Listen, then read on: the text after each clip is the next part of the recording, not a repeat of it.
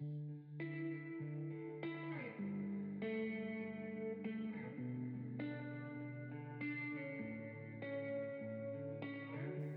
is a podcast by Well House Church, where personal spiritual growth is fueled through a variety of practices rather than a single prescriptive time of devotion, where we discuss different spiritual practices that help us be more present with God, others, and ourselves. What's going on, practitioners? Hey. Guess what we're talking about? Prayer. Yeah. and with our special guest, Onyx Ware. Yeah. Prayer, I mean, understanding a rule of life is you're you're creating a structure for yourself through which to embrace all of the divine. Right. So prayer it makes has to be a sense part. that prayer has to be a part of it. yeah. Um, And you're so listeners after what was it? 19 weeks 19, 20 weeks, something like that. on prayer. You should be fully prepared for this episode. like Yeah, this will be a really short episode, I think, because Ken takes like a very similar approach to what we took mm-hmm. with like giving people a menu of how to pray. right. Now, Ken says something in the introduction to the section on prayer that I think is really good. He says, so he his the title of this chapter is prayer, deepening your friendship with God. We didn't talk about prayer in light of it being a friendship relationship very much. No, we didn't. We did at times, but that's how he sets it up. And he says, We are offered an immeasurable gift God, the creator of all things, the one who knows us better than anyone else, and yet loves us more than anyone else, invites us to this friendship. Sharing time with God should never be seen as a duty. Hmm. It's a get to, not a have to. Hmm. A may, not a must. Yes. When my prayer life sucked, like when my prayer life was not good, prayer felt like a duty, an mm-hmm. obligation, like something I had to do. Yeah. It wasn't life giving. I I wasn't good at it. I didn't like it. At times I didn't feel like it was formidable. I felt like I was talking to myself. But as your prayer life grows and as your relationship with God progresses, you really do find yourself find yourself where Ken is suggesting we all should be. That prayer is not a have to, it's a I get to. Yeah. That's a radical perspective change. Right. Yeah. If it's something you have to do, you do it haphazardly to check the box. Right. If it's something you get to do, you can't stop. Right. That perspective shift, I really think, is what's needed to embrace Paul's charge and Peter's charge. Uh, no, Paul's charge to pray without ceasing. Right. That if it's an obligation, something we must do or have to do, we're not invested. Right. right? It feels the equivalent. The best way I know how to describe it, the equivalent of it is busy work. Right. Nobody wants to do busy work. Nope. I don't want to do busy work. Nope. I hate busy work. I'm like, no, nobody, ain't nobody got time for that. But if I get to, I want to. Yeah. I'm constantly longing for the thing that I want to do and I get to do. Yeah. And therefore, it makes sense that you find yourselves in positions where you pray without ceasing. And how you get there is the menu, right? Because it, if you're constantly praying the same way all the time, right, wrong, or indifferent, you're probably going to get bored, Most likely. um, which means you're not going to want to pray. Yeah. And so remember, Ken is talking about this in a structure of a rule of life. And so he breaks it up He's like, here's some ways that you can incorporate prayer into your rule. He's like, you can do it at a specific time, starting in the morning. Very common, right? You probably heard the narrative of a daily quiet time. Mm-hmm. You do it either in the morning or the evening. That's very fine. Sure. I mean, it works for a lot of people. And remember when we went when we were talking about spiritual pathways, that's a, a very traditionalist kind of point to take too. Yep. Um, and lots of people do it, and it works. And it's formidable for them. yeah. There are also lots of people that it doesn't work and it's not formidable for. Right. The interesting thing that I think, and these were a couple of the other episodes on prayer that I wanted to do that we didn't just because I felt like we needed to move on to something else, was place and posture of prayer. Right. You can pray anywhere in the world. Yep. Doesn't matter. But there are some times where the place in which you pray impacts your prayer. Yeah. Praying in my house, praying in my bedroom, even every night when I say my prayers with my kids, those are very different experiences than praying outside or praying in a magnificent chapel. Yeah. a beautiful piece of architecture or praying, embracing, you know, looking at the Last Supper painting. Like the place in which you pray can assist your prayers. So think about this for a minute. Okay. This is something I've been thinking about a lot with all this talk about like space travel and stuff. Okay. You've been following Elon. Yeah. Um What would it be like to pray in space? Wow. I've never thought about it. How crazy would that would be? Because we constantly talk about praying anywhere in the world. What if you're not on Earth? What is that like? I'm sure that's pretty crazy. Because you're also like, you don't have gravity. So you're not like you're floating. Mm-hmm. Yeah. That would be pretty insane. Just something I've been thinking about. I still think God would hear your prayers and everything. Oh, yeah, right? for but Like, sure. but like, it would. It's just a different kind of experience that. Well, and it, it would go into posture as well, Right. right? Because our postures are dependent upon gravity. Right. There, it's not. And posture of prayer has been a long, long, long Christian tradition. Yeah. Um, I mean, what do Catholics do? Kneel. Stand. sit. And then kneel again. But even even just in whenever they pray, they have an action that they do. so there's two different ones. Mm-hmm. Um, making the sign of the cross. Yep, Right. that's the big one. And then. Yep. Right.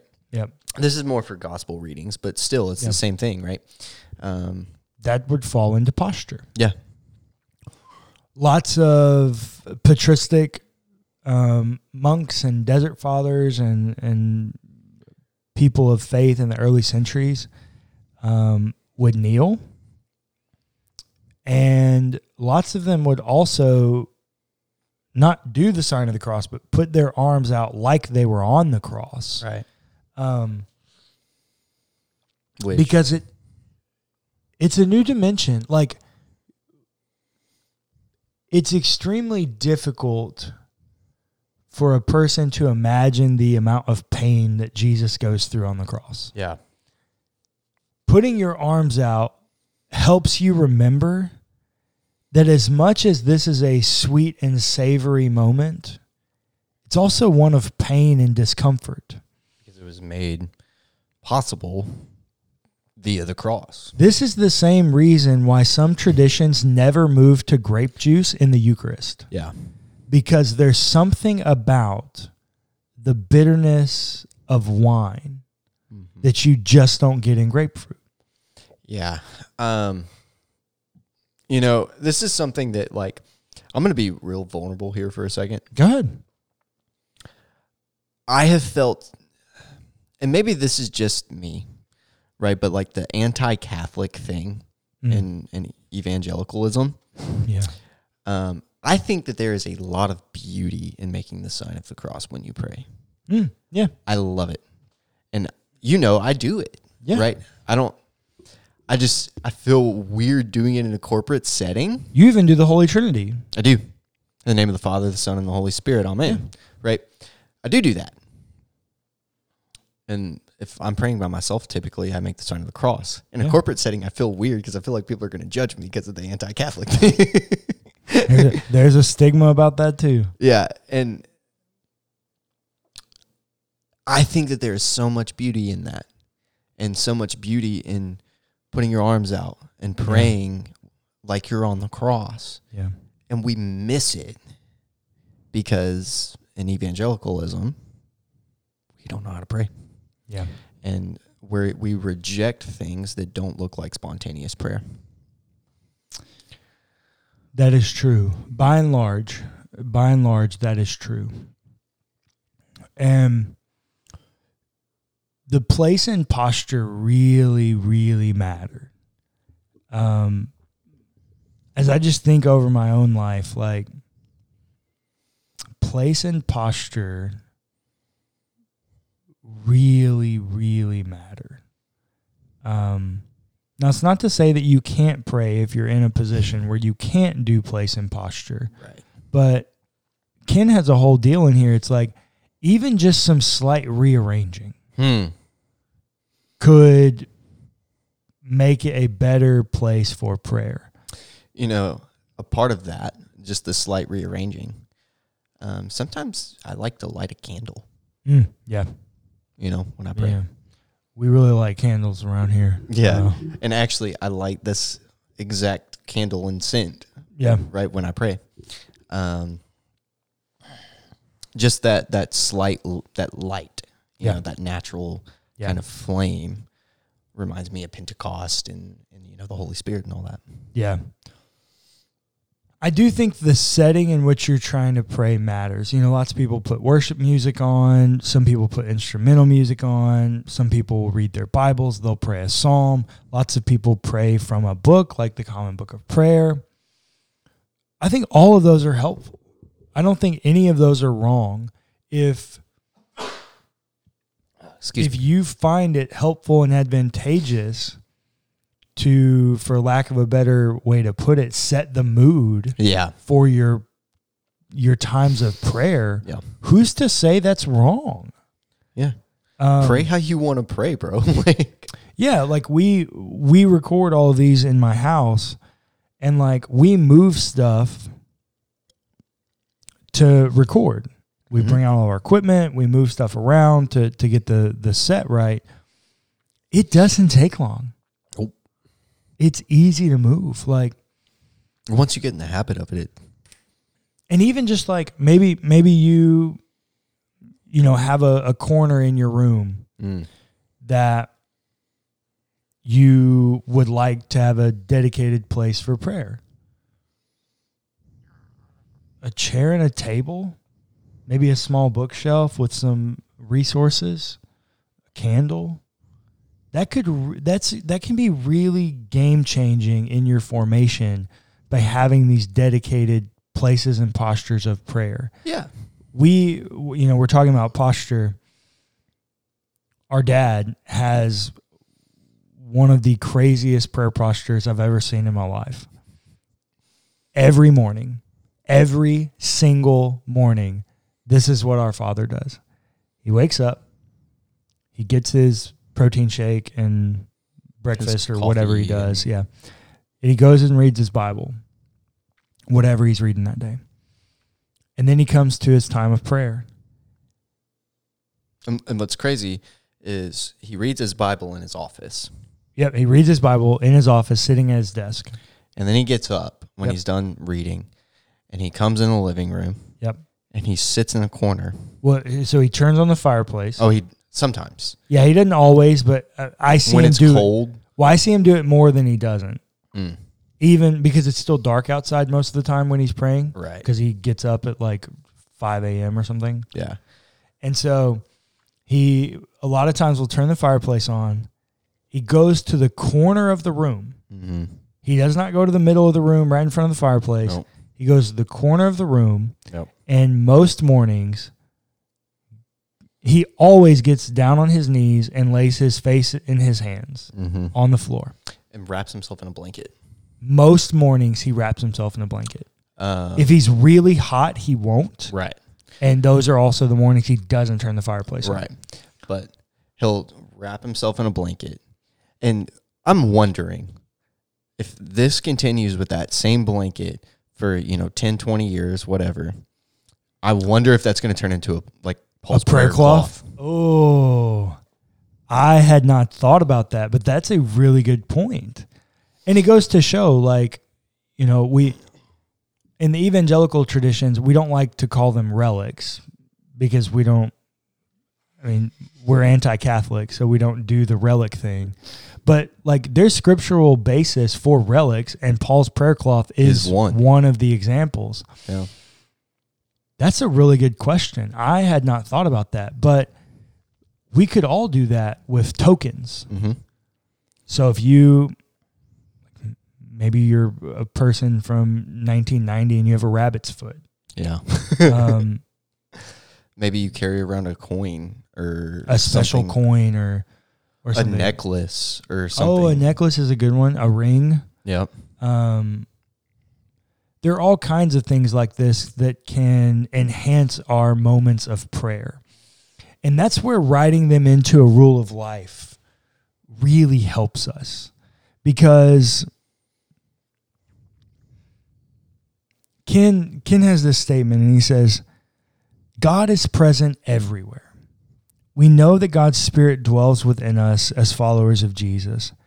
This means that prayer is less about looking for God and more about cultivating an ever growing awareness of His presence. Mm. Finding a way to create a space where you're in the presence of God. It's almost like, Clayton, you have a great story about like, sometimes you just walk in a room and you feel the presence of God. Yeah. I think you've told that story on this podcast, so We're not going to tell it. we again. won't tell it again, but there are definitely moments like that. And you know, I watched the movie War Room a few months ago.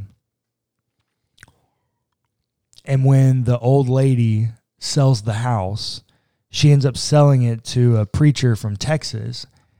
And they're in this bedroom, and the wife is talking to the realtor. And the pastor is walking in and out of this closet repeatedly just in and out and in and out and in and out. Finally, his wife goes, "What are you doing?" and he go, he looks at her and goes, "Somebody's been praying in this room." He just knew. Prayer left its mark in that space. In the same way, you can do that in your own spaces. So let's let's do a thing real quick. You ever walked into a room and felt evil? Mm-hmm. But you've also walked into a room and felt goodness and Mhm. restoration and light. Mm-hmm. Power leaves a mark, Mm-hmm. whether it's good or bad. Mm-hmm. But let me say this the power of the light always overcomes the power of the dark. That is the message of hope. And so, no matter the time or the place, you can pray that darkness away. That is true. That is very true. Sorry, that was a little rabbit No, trail, but it's okay. So, about the rule of life,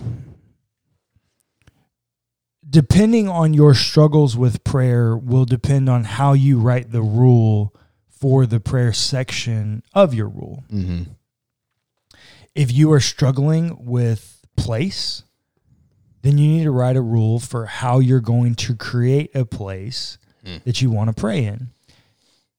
If you're struggling with posture, your rule needs to reflect that. And if you're struggling with creating time to pray, then your rule needs to create space for that. so maybe the answer is, hey, I'm going to pray three times a day for five minutes. Mm-hmm. Maybe the answer is, hey, I'm going to set an alarm on my phone and I'm going to do breath prayer five times throughout the day. Yep. Maybe it's setting an alarm and saying, hey, I'm going to pray the hours every day, or I'm going to pray the hours three days, or whatever it is. Like the rule needs to offer you structure with wherever you're struggling in this part of your life. So for me, my the prayer section of my rule is that um, I'm going to pray the hours. I'm going to do breath prayer. At the end of the day, I'm going to do prayer of reflection Mm. or Examen prayer. Um, and then, Which we didn't talk about. mm, did we not? I don't think so. Oh, well, maybe that's another one we need to talk about. Mm. And then, um, three times a week, I do a prayer walk. Mm. And then, um, three days a week, I try to carve out about 10 to 15 minutes to start the day in prayer. So that that's me. Mine mine are much more about creating time Yeah. because I I definitely have my menu of prayer and I know the things that work for me. For me, and old habits die hard, it's filling my schedule too much yeah. to not leaving space for it. Real quick, funny story. Mm-hmm. Um, I was doing a. So you guys know I work for a community college. I was doing a classroom observation, and so I'm in the middle of a class, just you know watching, and then my alarm goes off for my noon prayer, and I was like, Yeah. and I was like, oh dang it. yeah. That Oh. happened to me. I was in a meeting uh, the other day and my noon prayer went off and I was like, I really can't stop right now. Yeah, I just like I was stuck. I, I did a quick breath prayer because I was stressed out after that. Too. Yeah. so, like, I did a quick breath prayer, Yeah. and yeah, Yeah, it happens. So as you're writing your rule, and please feel ooh, stuck to the.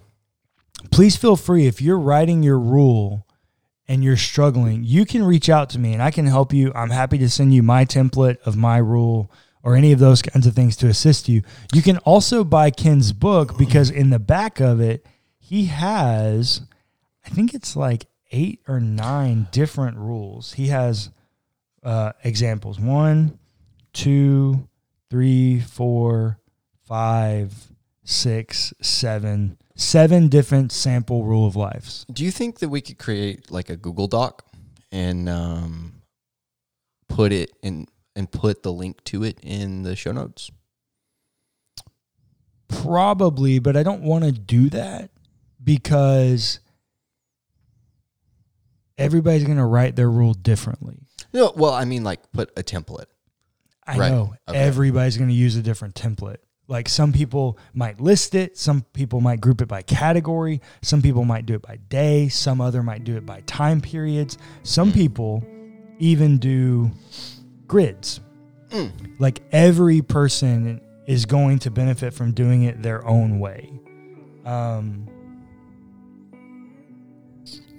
so we could, I don't want to do that just because I want people to have the freedom to do it. And Yeah. I'd really like people to buy Ken's book so that they can see all his samples Well, in the you back. need to do that anyways. Yeah.